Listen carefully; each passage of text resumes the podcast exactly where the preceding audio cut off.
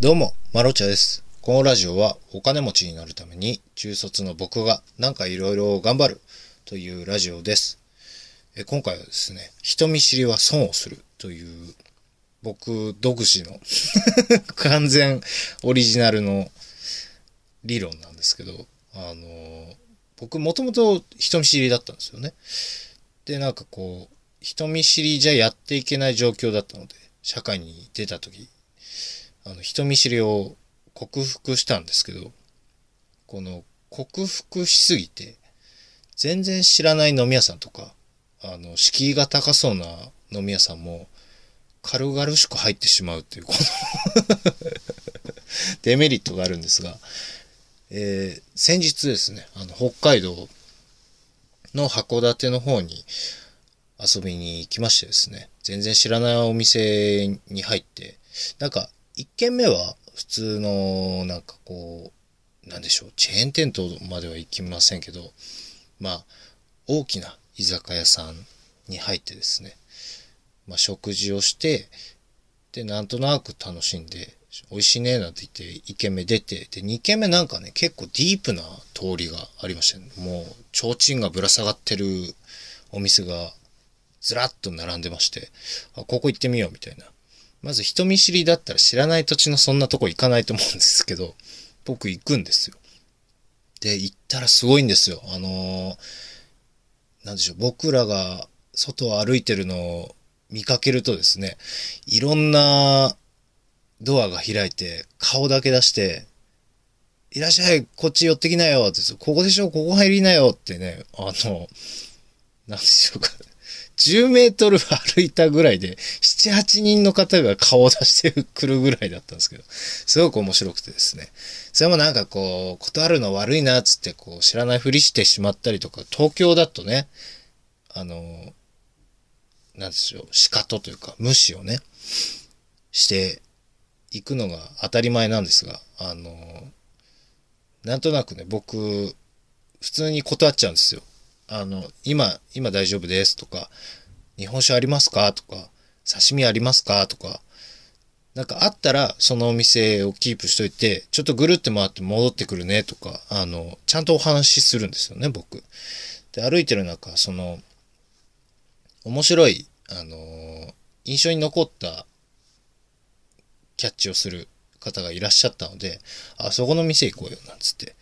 そこの店入って、で、さ、入る前に刺身ありますか？って言ったら、ないですって言ったんですよ。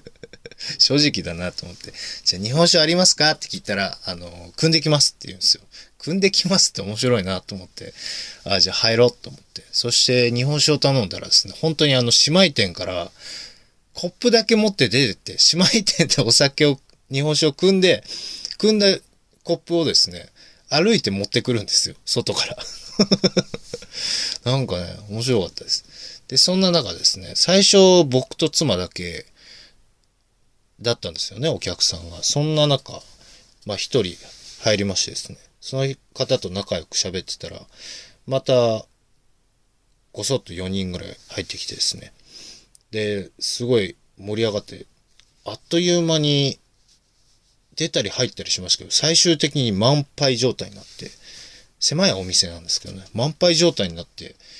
あの、席に座ってる方全員とお話ししてましたね。これがね、めちゃめちゃ楽しかったんですよ。それこそ、いろんな各地からあの観光で来てらっしゃる方もいっぱいいたので、このまま座ってたら全国の方と会えるんじゃないかっていうぐらいみんなバラバラで、なんかね、面白かったですよ。大阪の方と青森の方でしょ？あと、埼玉の方ですね。埼玉の方面白かったですね。埼玉の春日部でみんな声揃えて、クレヨンしんちゃんだ！って言って、あ、そうなんですよって、僕、クレヨンしんちゃんと同じ幼稚園でって言って、どういうこと？って聞いたら、双葉幼稚園出身の方らしくて、ええー！ってなって、双葉幼稚園って本当にあんの？って話になって、そんなね、あの、プチ情報も得ながら楽しく話しておりました。これが人見知りとかだとできないわけじゃないですか。こう、しっぽり、しっぽり飲むのかっこよくていいと思うんですよ。僕もたまにしますからね。それでも人見知りじゃなかったからこそ得たプチ情報じゃないですか。その双葉幼稚園が本当にあるっていう、そういうのがね、どんどんどんどん積み重なっていって、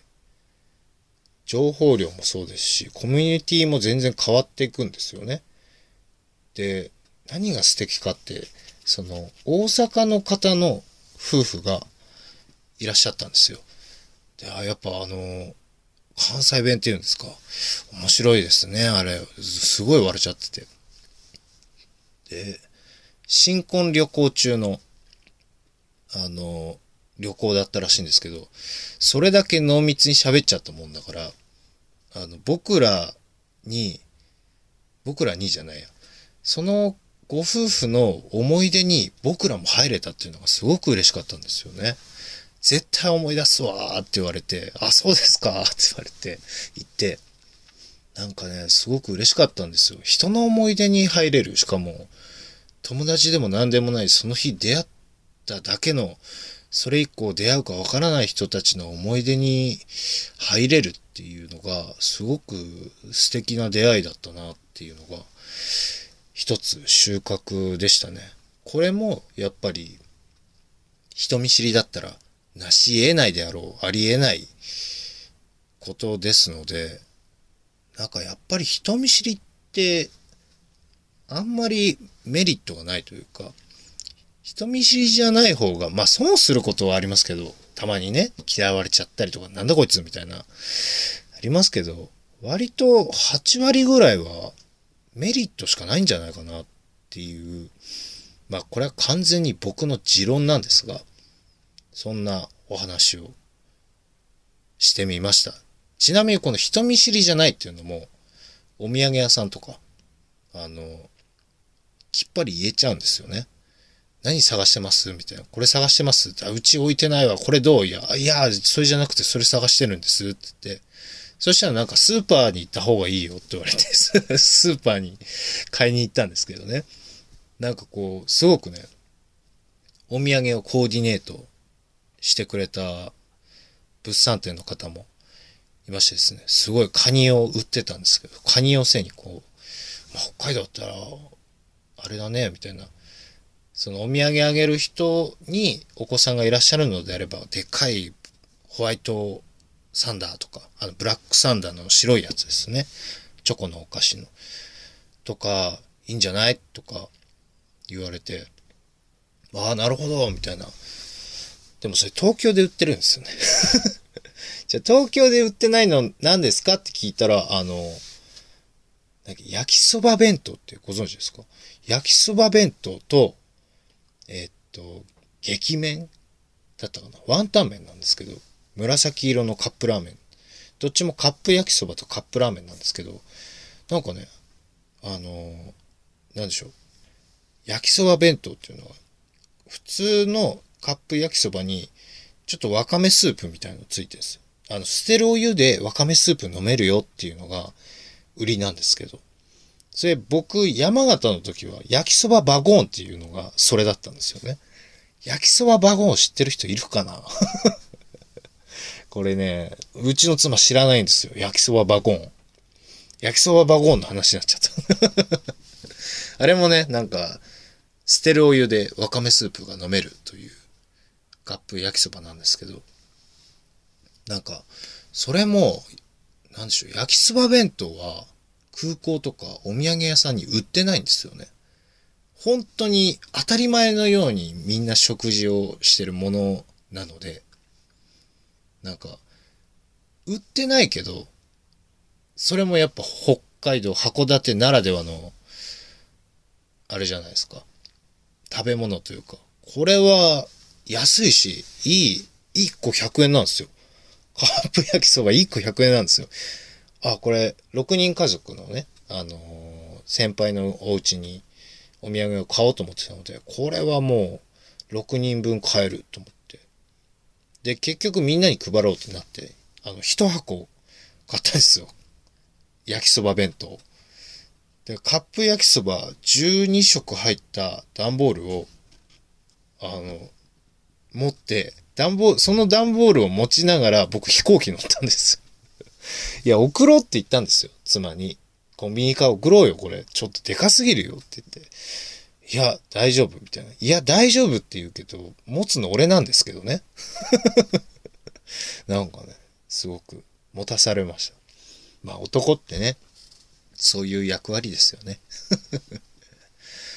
そうですね。さあ、そんな感じでですね、私、施設にいる君へという本をですね、Kindle で出版しております。児童養護施設にいた頃のノンフィクションとなっております。児童養護施設に興味がある方、児童養護施設で働こうと思ってる方など、なんかちょっと、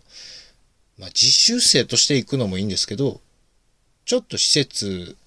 の保護さんたちがあんまり見れないようなところを書いているので、少しばかりなんかこうためになるじゃないですけど、覗き見れるような内容なんじゃないかなと思っております。あと、アイスクリームクラッシュというアプリゲームをリリースしております。Google プレイでリリースしております。